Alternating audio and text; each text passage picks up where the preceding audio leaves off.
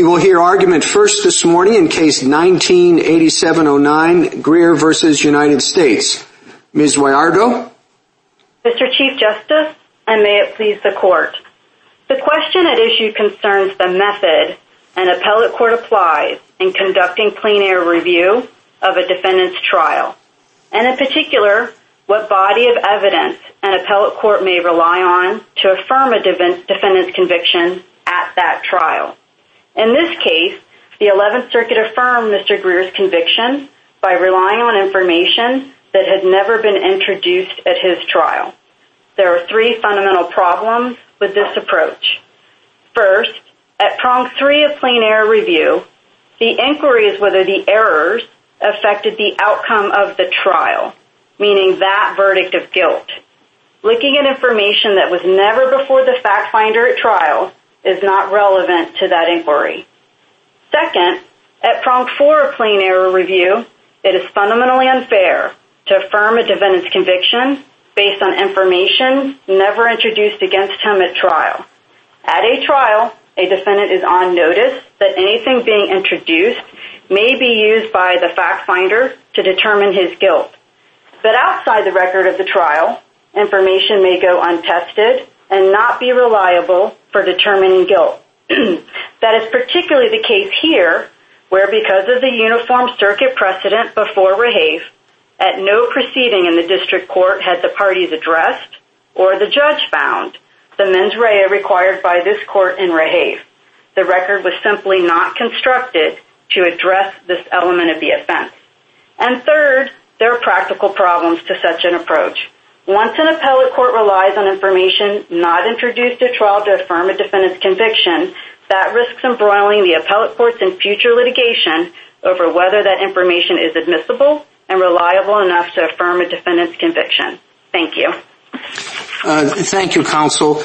Um, let's suppose you have a defendant um, uh, who is uh, convicted under 922G prior to Rehaif, and on appeal she argues Um, that if she had known she uh, uh, had to establish or the prosecution had to establish a felon, uh, that she knew that she was a felon, that she would have introduced a mental health evidence to show that she was incapable of that knowledge. Um, in that case, could the reviewing court look at that evidence of mental illness, which was not presented to the jury, not presented on trial, on plain error review, or does your rule bar only the prosecution? Your Honor, our rule applies, it depends on what the nature of the error is. In that instance, the defendant would be, the claimed error would be the exclusion of evidence. And that, so therefore the appellate court could look at that in terms of reviewing the nature of that error. But if the claim is what it is here, such as an insufficiency of the evidence claim, then that evidence or that information the defendant is offering would not be considered. So our rule on an insufficiency claim is that it's still limited to the what was introduced at the trial. Well, that's the basis of my question. I'm not sure why you limit the uh your analysis in that way. And the fact that there are many, many situations where we obviously do allow consideration of evidence outside the record in assessing a claim of trial error, I don't know why this would be treated differently. It will depend, Your Honor, on what the claimed error is. And with an insufficiency claim, the question is, and this goes back to the court's earliest cases, such as in Clyatt and Wiborg, what was the information or the evidence introduced before the fact finder? Was that evidence sufficient? And that remains the inquiry even on plain error review, Your Honor. Thank you, counsel. Uh, Justice Thomas? Uh, thank you, Mr. Chief Justice. Uh, counsel, could you, would you be kind enough to tell me what language from or text from 52B that you're relying on? Your Honor, with respect to the text in 52B, it's the denial or the inquiry is the substantial rights inquiry. And then on, with respect to prong four, this court has interpreted the may to require an analysis of whether the error has seriously undermined the fairness, integrity, and reputation of the proceedings. Well, isn't that quite a burden to put on that language? That is, uh, uh doesn't seem to have um, sort of internally uh, or intrinsically the limitation you're placing on it?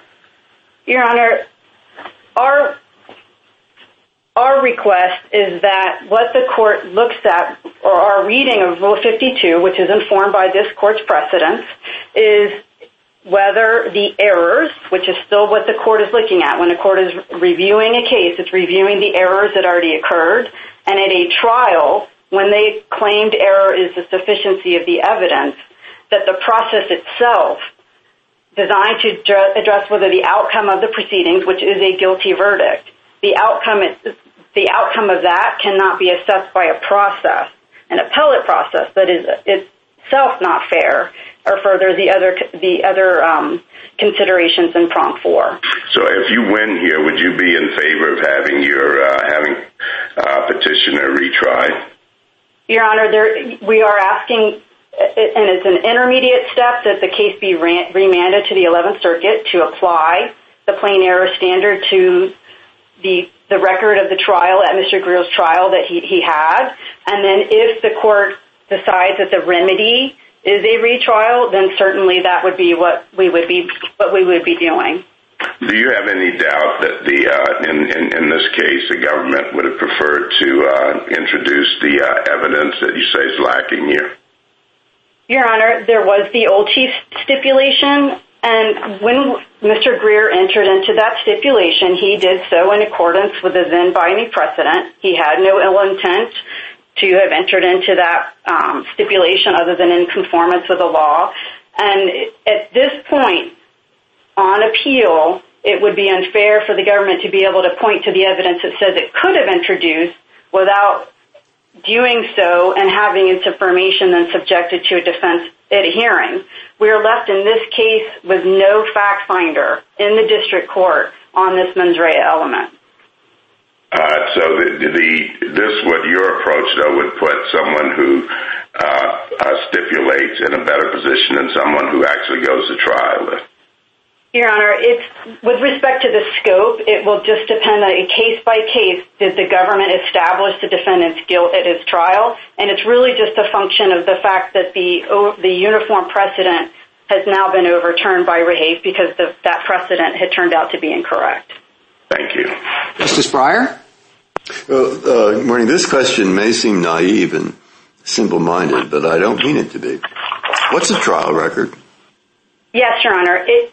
It will depend on what the specific claimed error here. Oh, okay. That's in other words, what you look at depends on the nature of the error. Yes, Your Honor. Okay. So here uh, we have, well, I understand what the error is. Substantial rights, were they affected? I'm on the appeals court. You have to give me some reason to think they were. Okay. What were they? Now you say, only look at. Why? Why? Why only look at? The PSR is in the record. Why, why, what's the rule? I mean, what why uh, there could have been something that happened before the trial, an error. There could be something happened in the middle of the trial to which it's highly relevant what happened before the trial. There could be something on the list of witnesses. There could be a limitation on what's going to be asked Uh, in uh, the limitation having been worked out by counsel or having been worked out with the judge uh, before the jury was impaneled. I mean, the possibilities are endless. So where does this idea come from? You can only look to certain things, at least we don't have to go beyond saying the record, the record of which the PSR is part. Indeed, you could go to sentencing two minutes after the jury comes in with a guilty verdict. Same day, within the hour. I mean, you know, it all depends. So so what's wrong with what I'm saying? That there is no rule. The only rule is uh, the defendant has to show that there's a reasonable likelihood that it did affect my substantial rights. And no no appeals court's going to have a big hearing. Put it in the brief. I mean, uh, uh, in other words, I'm totally at sea as to why or how to draw some line. In some case, one thing. In some case, another is my instinct. But you explain this to me. Yes, Your Honor. I'll make three points, if I may. The first is, with respect specifically to an insufficient evidence claim, the pertinent record to review on a sufficiency claim was the evidence introduced at the trial. We have the defendant has the burden of persuasion and may meet that burden by showing that the evidence at his trial did not establish his guilt. And that's because it prongs both prongs three and prong four, the outcome of the proceedings is that jury's verdict of guilt. That is what's being reviewed. The PSR in particular was not prepared and is not prepared by rule until after the trial. So that information is not even within the scope of the trial record on a sufficiency claim, Your Honor. That's why I asked, what's the trial record? You see? Because uh, you could have had it. It depends on what it is. I overstated with an hour, but maybe sometimes an hour. I don't know. Right. The jury's verdict has come in. When the mistake has to do with witness Smith, witness Smith has already testified. Don't look to the next witness. You see, I fear that we start getting into the rulemaking business in this area, what you can look at and what you don't. Poor appellate courts, poor district courts. Do you see what I'm afraid of? A mess, in other words. Your Honor, just two quick responses to that is is what's relevant in the trial record itself is already a function of how courts review. If it's an exclusion of evidence, then the court will certainly look at that because that's the claimed error. But in a sufficiency claim, the sufficiency of the evidence of trial is based on the evidence of the trial. And the PSR by rule is not even prepared until after the defendant's guilt or cannot be released without his consent um, before his guilt. Um, and so my concern is the practical consequences of adopting the 11th Circuit's approach is that that's actually unworkable. Justice Alito? If uh, Mr. Greer had a prior conviction for possession of a firearm by a convicted felon, could an appellate court look at that in determining whether his substantial rights were affected? No, Your Honor. And the reason is because if the record, even as to that prior conviction, does not address the requisite state of mind at the time of the offense. The defendant must know his status at the time of the instant firearm possession. And without a hearing on that in the district court, the record just does not address that. Suppose that uh, a defendant was convicted of homicide, served a 20-year sentence, and three days after being released from prison was arrested for possession of a firearm by a convicted felon. Would you say the same thing there? Your Honor, yes. And the reason is is it's still, in order for an appellate court to review the errors, it should review whether the government established the defendant's guilt at his trial. Because otherwise what will happen is an appellate court will be making a determination of guilt or likely guilt for the first time on appeal. And that process may end up with different results depending on which court is looking at it. By confining the court to what was produced at the trial. Yeah, I understand your argument. Suppose the defendant was the named plaintiff in a lawsuit challenging uh, the disqualification of convicted felons from voting. Or suppose the defendant had written a book about his prison experience. And in the book describing the 10 years he spent in prison, he says, I was convicted of this felony. Could the court look at any of those? No, Your Honor. And I understand that that it looks like that that defendant may know his status. But the question still for the fairness, integrity, and reputation of the proceedings, which is an outcome of the the outcome of the proceedings, is a guilty verdict. Is that the nature of the error should be reviewed based on what happened at the defendant's trial. Well, in all of the examples that I gave, what do you think the effect on the integrity and uh, and public reputation of the legal system would be if the court ordered a new trial? It would preserve the fairness, integrity, and reputation of proceedings because the court is maintaining its role as a reviewer and not as a potential initial fact finder of a defendant's guilt or likely guilt. And that's particularly true because although these are examples where it may seem like the defendant's guilt has been established, the rule being applied here is being applied to everyone. What is the basis for your rule? Is it based on the Sixth Amendment? Is it based on the text of Rule 52? Is it based on any decision of this court? It is based on the standards themselves and the text of 52, the prong four standard from the decisions of this court, and it is informed by the Constitution. How can there be a constitutional? Do you think there's a Sixth Amendment jury trial right on the issue of whether uh, the granting relief would affect the fairness, integrity, and public reputation of the legal system? Do you think that's an issue that needs to be submitted to a jury? Your Honor, what has happened in this case is there has been no fact finder in the district court, either the trial judge or the jury, on this mens rea element. And so, yes, there is a Sixth Amendment component. There's also a Fifth Amendment component because this this element of the offense was not charged or heard in the district court at any proceeding. All right, thank you. My time is up. Justice Sotomayor? Counsel, I think Justice Scalia would have agreed with you in his by his dissent in Neder, but putting that aside, um, I have two questions that I hope you'll get to in my time. The first is, I don't know that the focus of prong three and prong four are the same. Prong three, I think, but clearly is related to the proceeding at issue. Would he have been found guilty? But prong four is talking more broadly about the public's uh, perception of the judicial system as qua system.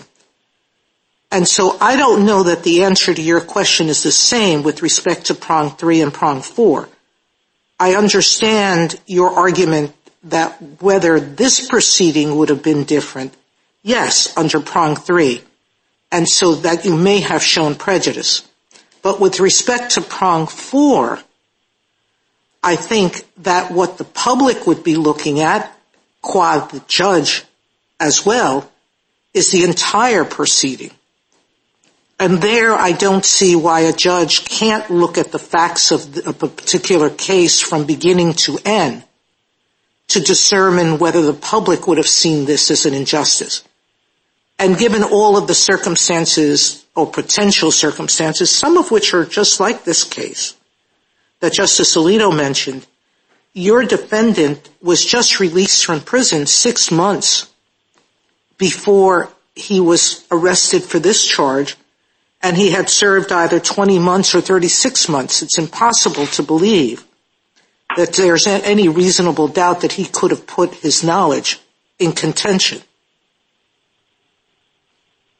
So why am I looking at this the wrong way?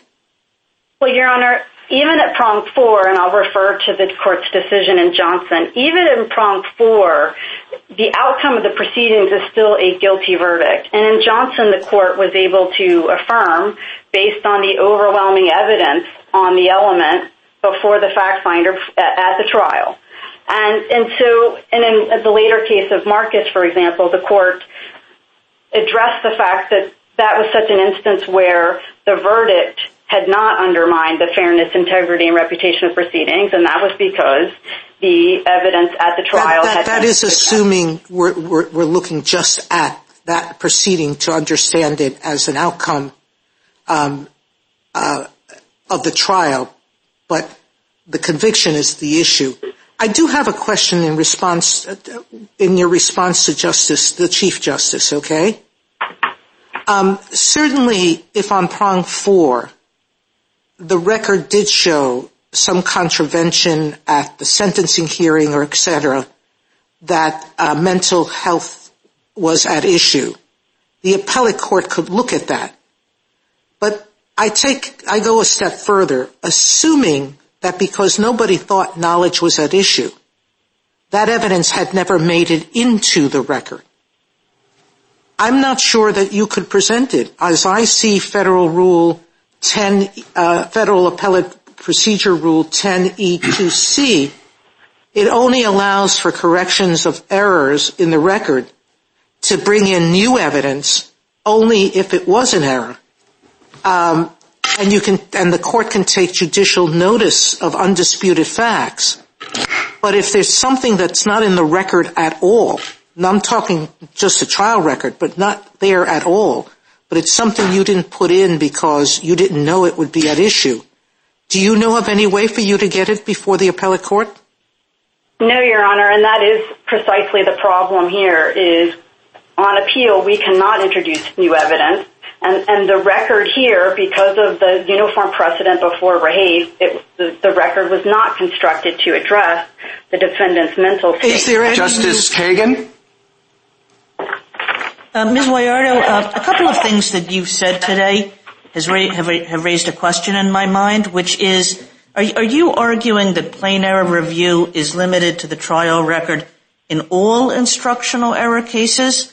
Or are you arguing that that's true only in cases where there's been an intervening change in law of the kind we did in Rehaif? Your Honor, our question presented is specific to intervening cases, but just in accordance with the court's precedents, ordinarily the court will review the errors that occurred at the trial. So even without an intervening case, the relevant record would be the trial. So you don't think that there's any basis for distinguishing between the two? This really is a broader argument about all errors. It is, Your Honor, but I do acknowledge that our question presented is focused on the intervening case. Okay, what I'm more interested in is if it is that broad question, I mean, how to square that with the entire idea of the plain error doctrine? Because, you know, plain error is meant to encourage timely objections, give the court time to correct it, build a factual record, so on and so forth. But on your rule, on the broad rule, the defendant can get a bare record if he just stays silent. And, you know, usually a bare record will mean reversal. So wouldn't that approach give the defendant an incentive not to object? Uh, and, of course, that won't be true in cases where there's an intervening change in law. But where there's not, isn't is isn't he left in a better place than if he did object? And aren't we creating the wrong incentives? Your Honor, I think respectfully, I would because the government does have the burden of establishing guilt at a trial, I think the rule that we're proposing or asking the court to consider still does two things. It requires the government to prove its case at trial. And by asking an appellate court to look at what happened at the trial, or at least not risking going beyond what the court has sanctioned before, by having an appellate court in the first instance look at information, uh, evidence that was never introduced at trial, and imagine a hypothetical trial, and affirm the defendant's guilt based on that. Okay, thank you. Justice Gorsuch? Counsel, um, good morning. I'd like to understand your Sixth Amendment argument uh, just a little bit better. Um, and the government argues that it proves too much because uh, courts of appeals, when conducting a prejudice analysis of trial within the trial court record, would on your account assert the jury's fact-finding function. What do you say to that concern? Your Honor, what has happened here goes well beyond what happened in Neder, for example. In Neder, there was a fact-finder on all of the elements of the offense. Well, uh, I'm really not so concerned about Neder as the principle that we often conduct, as appellate judges, a prejudice analysis of trial court errors, uh, and we don't think of that as usurping the Sixth Amendment function of the jury because we're dealing with a forfeited error. And it's the forfeiture that that cuts the Gordian knot of the Sixth Amendment concern. That's normally how we conceive of it. That's how the government conceives of it. You obviously see it differently, and I just want to understand how. Yes, Your Honor. And the difference here is that there has never been a fact-finder in the district court as to the mens rea element required by this court in Rehaif. That is, but that's due to the forfeiture, the government would say. And uh, that's what allows, again, uh, whether it's in the trial record or out of the trial record, us as appellate judges to conduct a prejudice analysis without infringing the jury's functions. It is a forfeiture, but even in a plain error review, once an appellate court is no longer looking at what was before the fact-finder, that does implicate the defendant's Sixth Amendment rights, which have, even in a plain error context are not waived. They're forfeited. So let me try it one more time, and I'll stop there. But why wouldn't the same concerns apply when we're looking at matters within the trial record, when we're assessing a forfeited argument um, And uh, we're asking, oh, as we always do, with just even within the trial record, whether that would have made a difference to a jury. Yes, Your Honor. When we're looking at the trial record, when we're looking at the evidence before the fact finder, then the court is at least conducting a review of the fact finder and not then risking stepping into the role of a jury or serving as a second jury. I would have thought a defendant might have argued that that is an epistemological impossibility, and we don't know what the jury would have done. And we are usurping the Sixth Amendment function, but we don't think that. I think I would submit that if the court confines its review to the trial record, then it is at least not going beyond. And it's not going beyond, for example, what happened in Neder, where here an appellate court is looking at information that was never presented to the fact finder, any fact finder in the first instance. Thank you.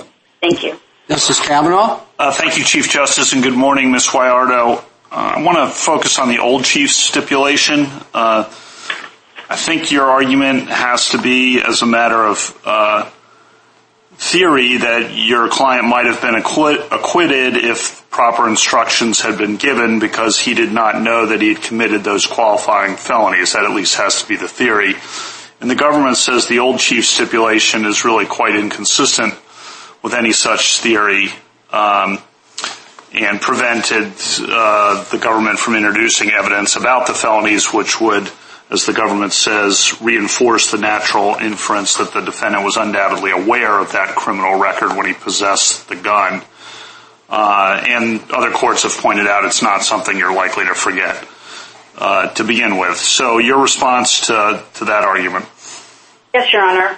First, the old chief stipulation is entered with counsel at or around right at the beginning of the trial ordinarily. So it's a counseled stipulation that the defendant has the felon status, and in Mr. Greer's case does not address whether he knew his status at the time of the gun possession.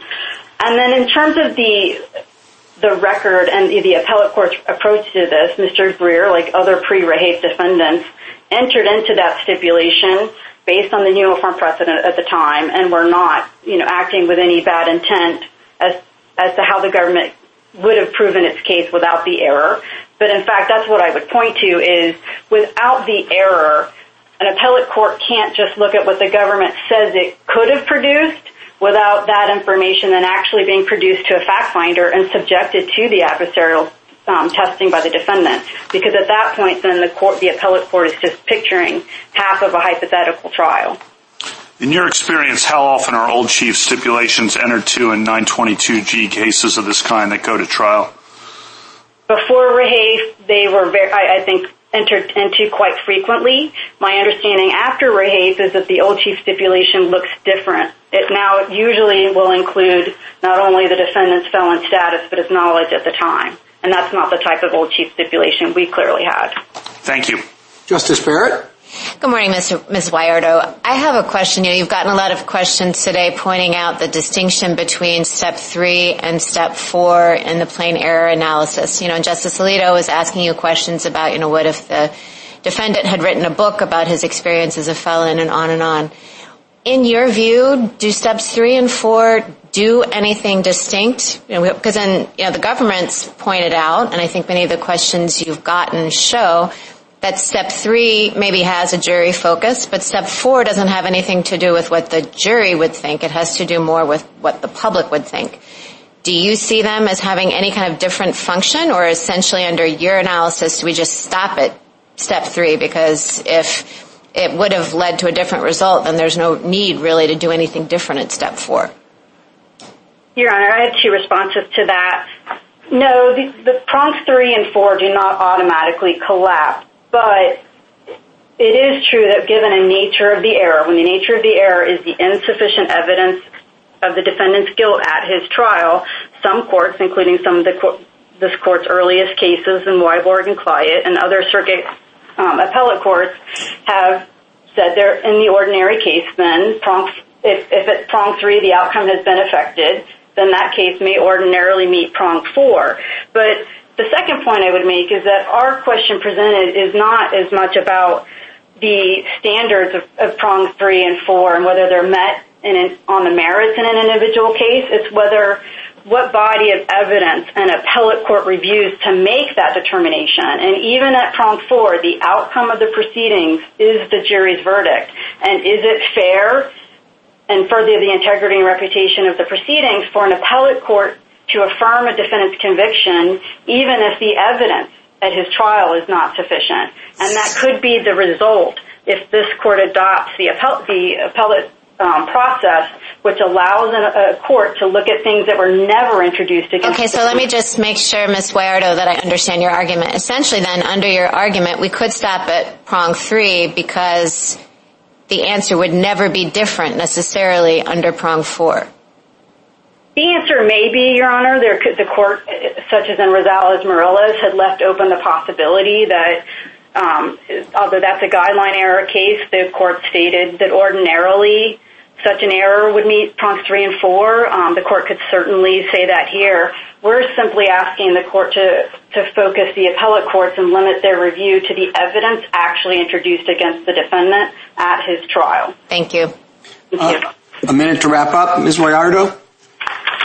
Uniform precedent led to errors at Mr. Greer's trial. An appellate court should assess these errors by reviewing the trial that actually occurred. This line, a review of the trial, promotes the fairness, integrity, and reputation of the judicial proceedings for three reasons. It maintains the appellate court's role as a reviewer of errors rather than as an initial fact finder of a defendant's guilt or likely guilt. Second, it thus maintains a review of whether the government has proven a defendant's guilt through sufficient evidence at his trial.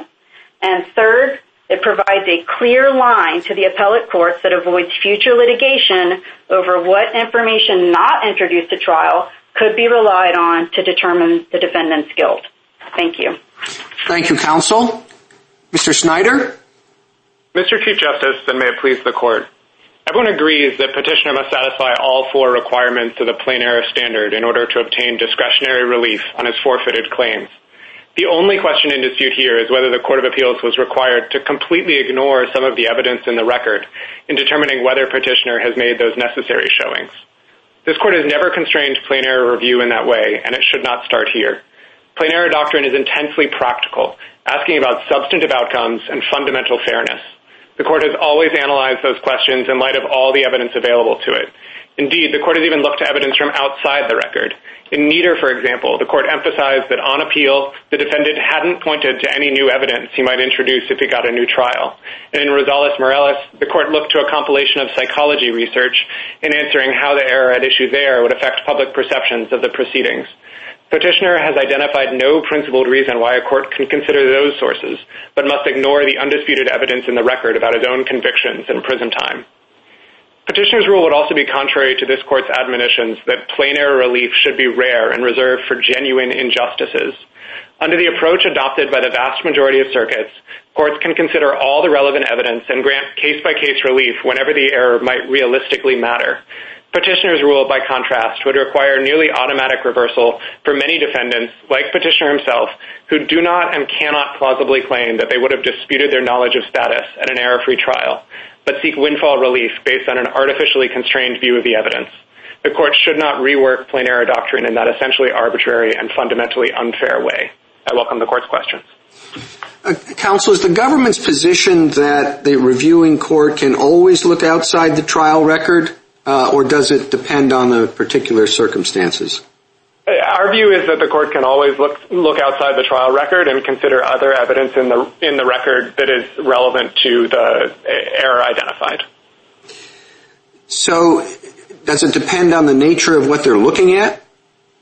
In other words, let's say that what what they want the reviewing court wants to consider uh, uh, evidence of a discussion between you know, two other prisoners or whatever, in which uh, you know, the discussion is, well, they, so-and-so knew that it was a felony, and that's what he told me, and so on and so forth. Can, can they just look at that, or does it depend upon the admissible nature of the evidence?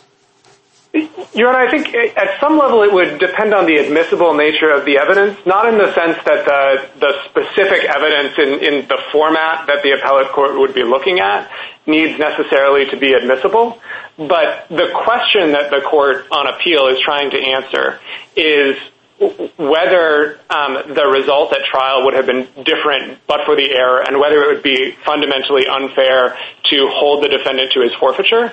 And so if it's clear to the appellate court from the evidence before it that an error-free trial would have included that sort of evidence or that a new trial on remand would include that sort of evidence such that there's no reasonable probability that correcting the error would have any real-world effect other than requiring a new trial, um, the Court of Appeals can deny relief in that circumstance.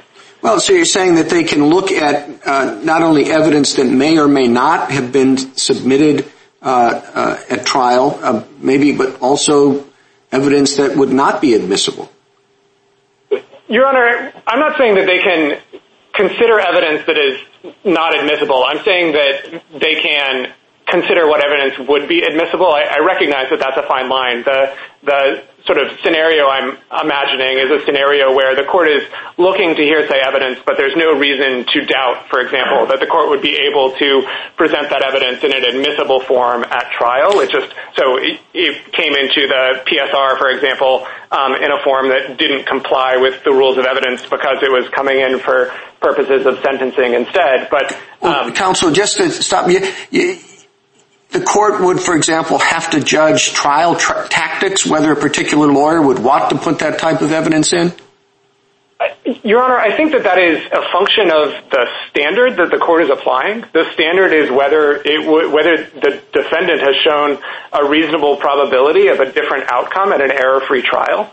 And so in assessing that, yes, the court might need to assess how the um, how counsel would have proceeded, but I don't think that that speaks to the scope of the evidence that the court can consider there or suggests that the court should ignore evidence like the evidence here that's clearly relevant to the error. Thank you, Counsel. Justice Thomas? Uh, thank you, Mr. Chief Justice.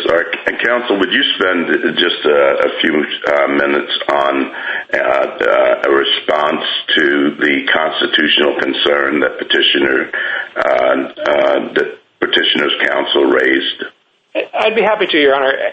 So Petitioner's Counsel has tried to make this case out as an instance where an appellate court is being asked to find Petitioner guilty on one of the elements of the offense. And respectfully, that's that's really not what's at issue here. There is no dispute that a defendant can waive a constitutional right by failing to assert it in a timely fashion. And there is no dispute that Petitioner did so here. He failed to raise these objections at trial. And so the only question is whether an appellate court Um, is going to relieve him from that forfeiture. And there's no reason that an appellate court in performing that fundamentally judicial function can't look to evidence in the record that's relevant to it. Doing so doesn't in any way usurp the function of the jury. So do you think that the analysis, I gather you think the, uh, you seem to suggest the analysis would be different had this not been in the context of a forfeiture?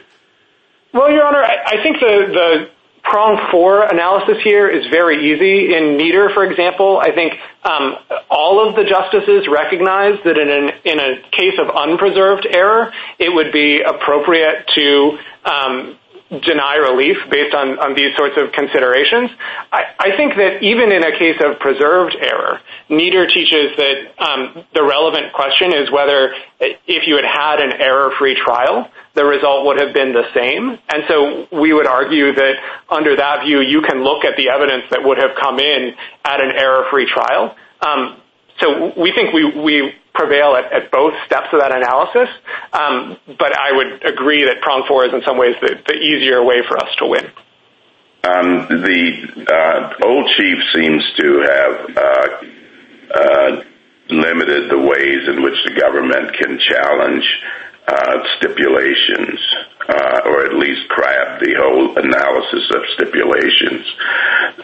Do we have to address Old Chief in order for you to win? No, I don't think so, Your Honor. I mean, Petitioner has not identified a single case in which this court has ever refused to consider evidence in performing harmless error or plain error review because that evidence wasn't in the trial record. And so we think it's enough for you to say here that you could look to the evidence that came in at sentencing and assessing whether the error here should be corrected on plain error review and you don't need to address Old Chief. We do think that Old Chief is significant, though, in the sense that what Petitioner is really trying to do here is ask an appellate court to forgive his forfeiture and allow him to get the benefit of the the new law that this court adopted in Rehaif, while at the same time holding the government to the limits imposed by the old pre-Rehaif uh, understanding of Old Chief. Thank you. Justice Breyer? One quick question. It seems to favor you, but uh, you're going to hear a rebuttal. So, I mean, uh, look, there's an error, okay, at the trial. Uh, it seems like it's absolutely harmless. It had to do with what the weather was like on a certain day. Was it raining? And the defendant was walking out in the middle of it and would have known, you know? I mean, okay. But, actually, there is a defense, you know, and it has to do with that. The defense is it's something that's not in the record. Is there anything to prevent the the uh, defendant from telling the Court of Appeals that?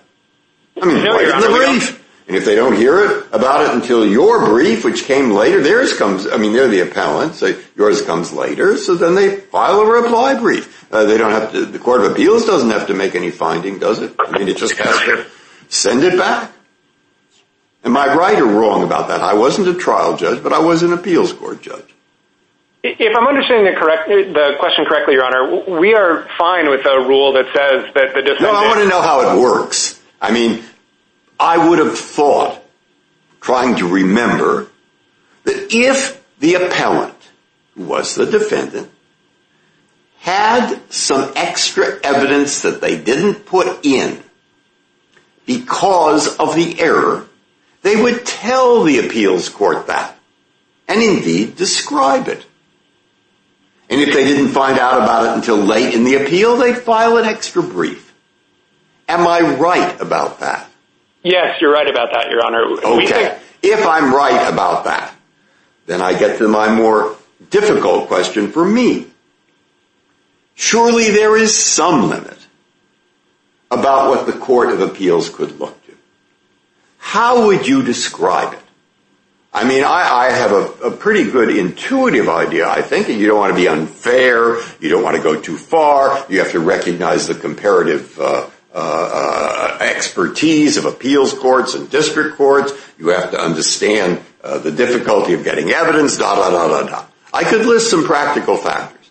What I can't figure out how to do, and this is the advantage the other side has here, I can't figure out how to embody when it goes too far in a form of words. So two things uh, to that. Have you thought of any? I'm sorry, I missed the last part of what you said. Have you thought of some words as to when it goes too far? You think confining it to, quote, trial record. I don't know what the trial record is exactly, really. Uh, but, you want to go beyond that, of course you can go beyond that. You say, fine, when does it go too far? If you were me, what words would you write in the opinion to describe when it goes too far and when it doesn't? Well, what I would start with is Rule of Appellate Procedure 10, which says that the record on appeal includes all of the papers and exhibits, as well as the transcripts of proceedings in the district court. And so if you're looking for a textual hook, that is... Ah, that's your case. But if I go beyond that, like uh, Justice Alito's book. Justice Alito's book wasn't in the record. Is there ever a time when you can go beyond the record? Maybe so. What about the weather report? What about, I mean, you know, things that seem absolutely obvious. What about, a, you know, so so I'm not certain I want to say. Maybe we don't answer it. Maybe we just say record, as you say. But, uh, but I just wondered if you thought about that, if, if you have a form of words. So we haven't thought of a specific formulation because, as you say, it's not presented here. The government has agreed in some cases to supplementation of the record when defendants have sought to supplement post-Rehaif. I'd point you to the Triggs case in the Seventh Circuit, which is at 963 F. 3rd 710. And you'd need to look to the district court record there, but there is a consented to motion to supplement the record. Justice Alito? Suppose there's a case where the defendant uh, would have a plausible claim, maybe a more than plausible claim, that he or she did not recall a felony conviction. Let's say it occurred 20 years ago. The offense was not labeled a felony under state law, but it qualifies under the felon in possession statute. The defendant was sentenced to probation. So there's a potential defense there if the issue had been, uh, if the trial judge had anticipated our decision. Um, could could the, uh, in in determining whether there was plain error, could the government rely on, let's say, an affidavit by somebody who spoke to the defendant shortly before uh, the defendant was arrested and the affidavit says the defendant said, well, you know, I know I was convicted of a felony uh, and I can't have a gun, but I really feel that I must have a gun for self-defense. So in that sort of circumstance, Your Honor, I assume that this is from outside of the record. Yeah, it's outside the record. In that circumstance, I think the more the government uh, tried to rely on something like that, that's truly outside the record and that really um, puts at issue credibility of that affidavit, I think it's more likely in those circumstances that the defendant is going to be able to make the substantive showing that the plain error standard requires and going to be able to show that there's a reasonable probability that the jury would have agreed with him and disagreed with the government on that piece of evidence. But in a case like this one, where the petitioner has not offered any reason at all to doubt that he had five prior convictions and had served six years in prison and indeed has never claimed that he was unaware of his felon status, that in that circumstance, the Court of Appeals, looking to all of the evidence available to it, can properly determine that he hasn't shown that his substantive rights were affected. Well, no, I understand this is a different case, but back to my hypothetical case, would it be improper for the appeals court to consider the affidavit? And if so, this is similar to the question I think Justice Breyer was trying to get an answer to. What is the standard that should be applied in that situation? Is it just a question of basic fairness, reliability? I think that's right, Your Honor. I mean, I don't want to rule out the possibility there, and it's beyond this case, but I think the ultimate question there would be the question that the court asks at prong four of the plain error analysis, which is one of fundamental fairness. All right, thank you. Justice Sotomayor?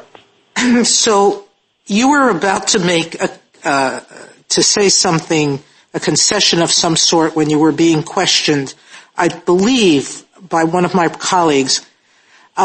There does seem to be an unfairness to a defendant in this situation who doesn't know knowledge is at issue and who may not have created a record about knowledge, but he has all sorts of evidence to show mental illness, um, all of the factors that Justice Alito set forth, mental illness, or he was young, the judge told him, didn't tell him it was a felony, his lawyer didn't, under state law it wasn't classified as a felony, but none of that is in the record. You seem to concede he could put that into the appellate record. I just don't see what rule gives him an opportunity to do that, number one. Number two, if there's no explicit rule, are you willing to concede that we should say there is that assumption? And then number three, going back to Justice Breyer's question, is it an uh, is it an equal or unequal opportunity? Do you have a chance to put forth countervailing evidence?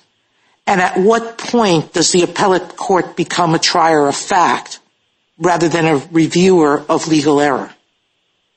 Because if you're going to let the government put in all its counter evidence that's not in the record, don't we become triers of fact? So let me try to take those in the order you gave them. Uh, on the first question, Your Honor, as I said, we have agreed to supplementation of the record under Rule 10. But I don't want something that depends on your agreement. There has to be a legal compulsion to do it, so how do we write it? So uh, Rule 10 speaks to evidence that was omitted by error, and so you could conceive of supplementation of the record in this case as um, allowing the introduction of evidence that um, wasn't put in because of the error uh, reflected in Rehaif. I wouldn't want to fully commit to that, and so for that reason, the second uh, question you asked, yes, the government would be comfortable with you saying that courts of appeals can consider that evidence. And indeed, we think Neder already does that. At page 15 of the opinion in Neder, the court went out of its way to note that the defendant there had um, not pointed to any evidence that he would introduce at a new trial. So we think that's already baked into the court's precedence, and we're not um, seeking to sort of move back from that. And Um, in terms of whether the government could put in additional evidence, um, we think that, as I said to Justice Alito, I think that that starts, you're going to run into problems with the substance of the plain error standard the further the government goes outside of the record. And so um, most of these cases that have come up have not involved uh, instances in which the government has looked outside of the record. I know there's at least one case that I believe is pending with this court in which there was a, um, in which the court of appeals took judicial notice of a state conviction, which might present uh, different considerations. Um, but we think that sort of the core place that this court should make clear is permissible is when um, there is evidence that's already in the record as described by uh, Rule 10. Justice Kagan? Uh, Mr. Snyder, if I could continue with your answers to Justice Alito's question. I mean, he posited the government coming in with entirely outside of the record evidence, a new witness of some kind. And of course, in this case, it's about a kind of peripheral issue, but that won't always be the case in instructional error uh, cases. Um, you know, it might, the instructional error might go to the very heart of the case. Uh, it, you know, might go to something like the defendant's intent. And uh and and then as I understood what you were saying to Justice Alito, you were saying, well, the government could bring in all kinds of new witnesses as to that issue on which there was an instructional error. And that would be okay. It would just be that maybe the the the defendant would have a better prong four claim on the merits. And I guess, you know, I don't exactly understand why the defendant would have a better prong four claim on the merits. And maybe more importantly, I don't understand really why that's the question as to how the uh, test would come out in the end, as opposed to trying to put some limits on what the government can do in uh, a case like this. Well, Your Honor, part of the difficulty here is that this just isn't a problem that has come up. The government has not been attempting to put in that sort of um, very peripheral evidence in plain error cases. We think it's enough to decide this case to say that where the evidence is already in the trial record, excuse me, already in the record in the district court, that a court can certainly consider that. And we're comfortable with a rule saying that a defendant can point to additional evidence. Um, if I just understood you correctly, Mr. Steiner, you basically said that what you just, what you said uh, previously to Justice Alito, that you could be fine with that uh, not being a part of our holding. That, you know, basically that this case involves only um, uh, record evidence and would be different from a case that where the evidence was outside the record. Is that right? Yes, that is correct. Um, if I could make one more, I think, related point. Um, there's been a discussion, this discussion has sort of focused on the notion that petitioner didn't have any basis for disputing knowledge of status in the district court proceedings. And he said he had no reason to dispute that at sentencing. With respect, I don't think that that's realistic. I mean, prior to Rehaif, knowledge of status wasn't an element of the offense. But a defendant had every reason to dispute his knowledge of status as sentencing. Because if he had a genuine argument that he didn't know, that would be uh, powerful evidence going to culpability and therefore relevant. Thank you, Mr. Steiner. Justice Gorsuch? Good morning, counsel. Um, I'd like to just understand how this uh, argument that you propose for Rule 52B interacts with how we'd interpret 52A, which we often look at together. Um, if we were to rule for you uh, in this case, would we have to say that when a court conducts a 52A analysis, a harmless error analysis, it's likewise not constricted to the trial court record and can look at other things in the district court record? No, Justice Gorsuch. The court could resolve this just on prong four of the plain error analysis and say that, of course, in considering questions about fundamental fairness and public perceptions of the judicial proceedings, courts can Put aside prong four for a moment. Just uh, prong three, if we were to decide it there, would we necessarily have to resolve even there the 52A issue, or is there a way to distinguish the two cases? I don't see any basis for distinguishing the record that the court would look to at prong three from the record that the court would uh, look to in the harmless error analysis. Of course, the standards and the burden are different, and so that might lead to different results, but I think the record would be the same for both purposes. Do you think we would have a greater Sixth Amendment concern in deciding whether a piece of evidence was harmless um, in its presentation or absence uh, if it's not even before the jury at all? I mean, you know, typically we say it was harmless error that this this wasn't presented or this was presented given the overwhelming weight of evidence the jury had before it. Um, it'd be very different. It might be different, I don't know, if it's outside the trial court record altogether. So, Your Honor, I think this is part of what animated the disagreement in Neder, and we read the majority as having uh, adopted a rule that at least by logical implication would say that it's permissible to consider evidence that wasn't presented to the jury in harmless error analysis too. At page 15 of the opinion in Neder, um, the court addressed the defendant's argument there that it would be impermissible to affirm based on, quote, overwhelming record evidence of guilt the jury did not actually consider, which is very similar to the argument here, and the court rejected that in Neder. So you think they do walk together, at least at prong three? Yes, we think they walk together at prong three, and we think that um, clearly all of this evidence is permissible at prong four as well. Thank you very much. Justice Kavanaugh?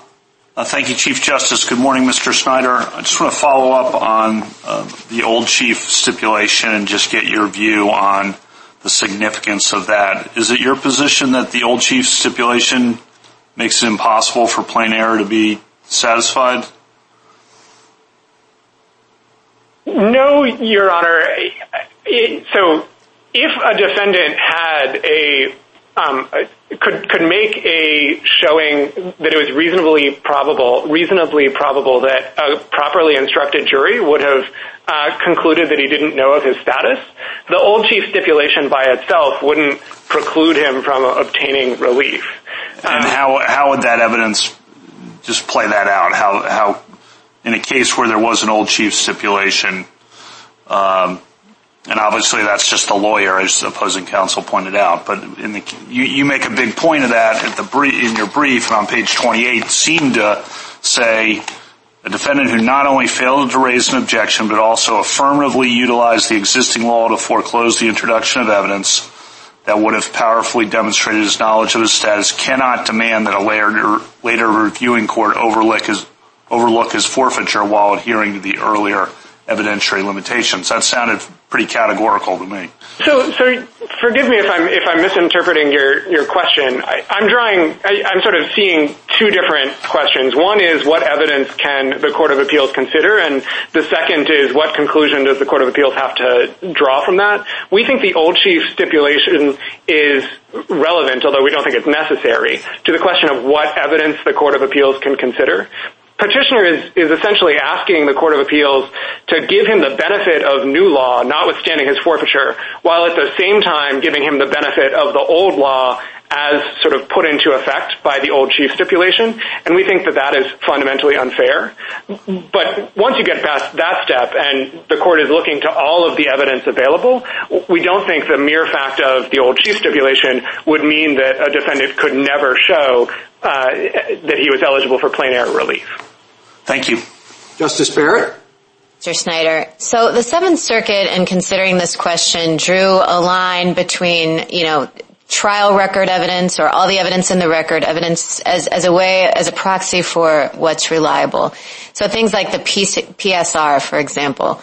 What would be wrong with that? I mean, that would exclude things like Justice Alito's book, but especially in these cases, the PSR is going to list the felonies. It's going to list the dates of the felonies. It's going to list the length of the sentences.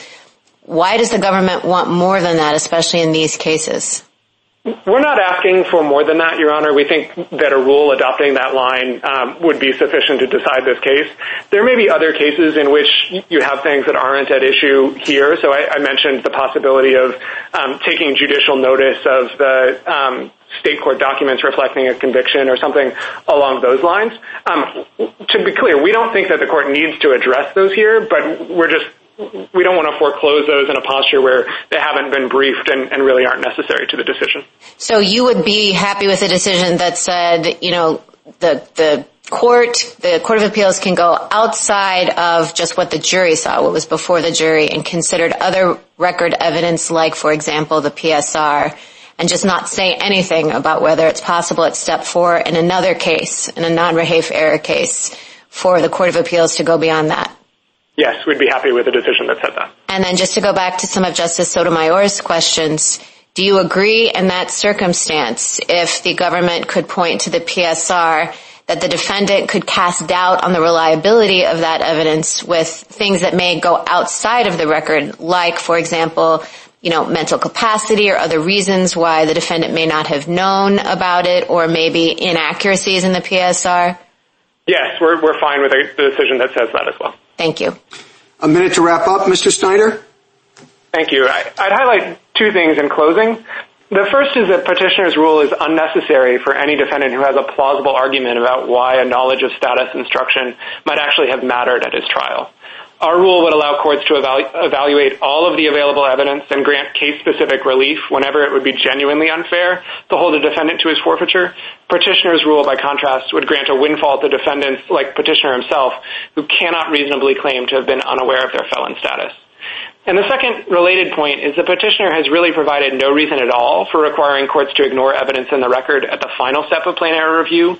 Petitioner is asking the courts to grant him discretionary relief from his forfeiture, and he bears the burden of showing that it would be fundamentally unfair not to do so. If he had a plausible argument about why the sentencing evidence was unreliable or didn't tell the whole story, he'd be free to make that argument, but he has no right to insist that courts just pretend like the evidence doesn't exist in deciding whether to give him the discretionary relief he wants. We'd ask the court to affirm. Thank you, counsel. Uh, rebuttal, Ms. Guagliardo. Thank you, Your Honor. And if I could make three points. The scope of the appellate court's review undertaken here went well beyond what happened in Neder and Johnson, Johnson, of course, being a pronged four case. And that is because in Neder and Johnson, materiality was a known element of the offense that the parties had an opportunity to address before the fact finder in the district court. That record there was then not affected by uniform precedent. That's in contrast to what's happened here. Uniform precedent has affected the record of the entirety of the district court proceedings.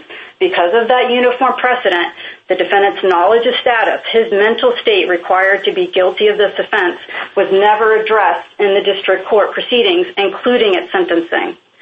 The second point, then, I'd like to turn to is from this court's case in Olano.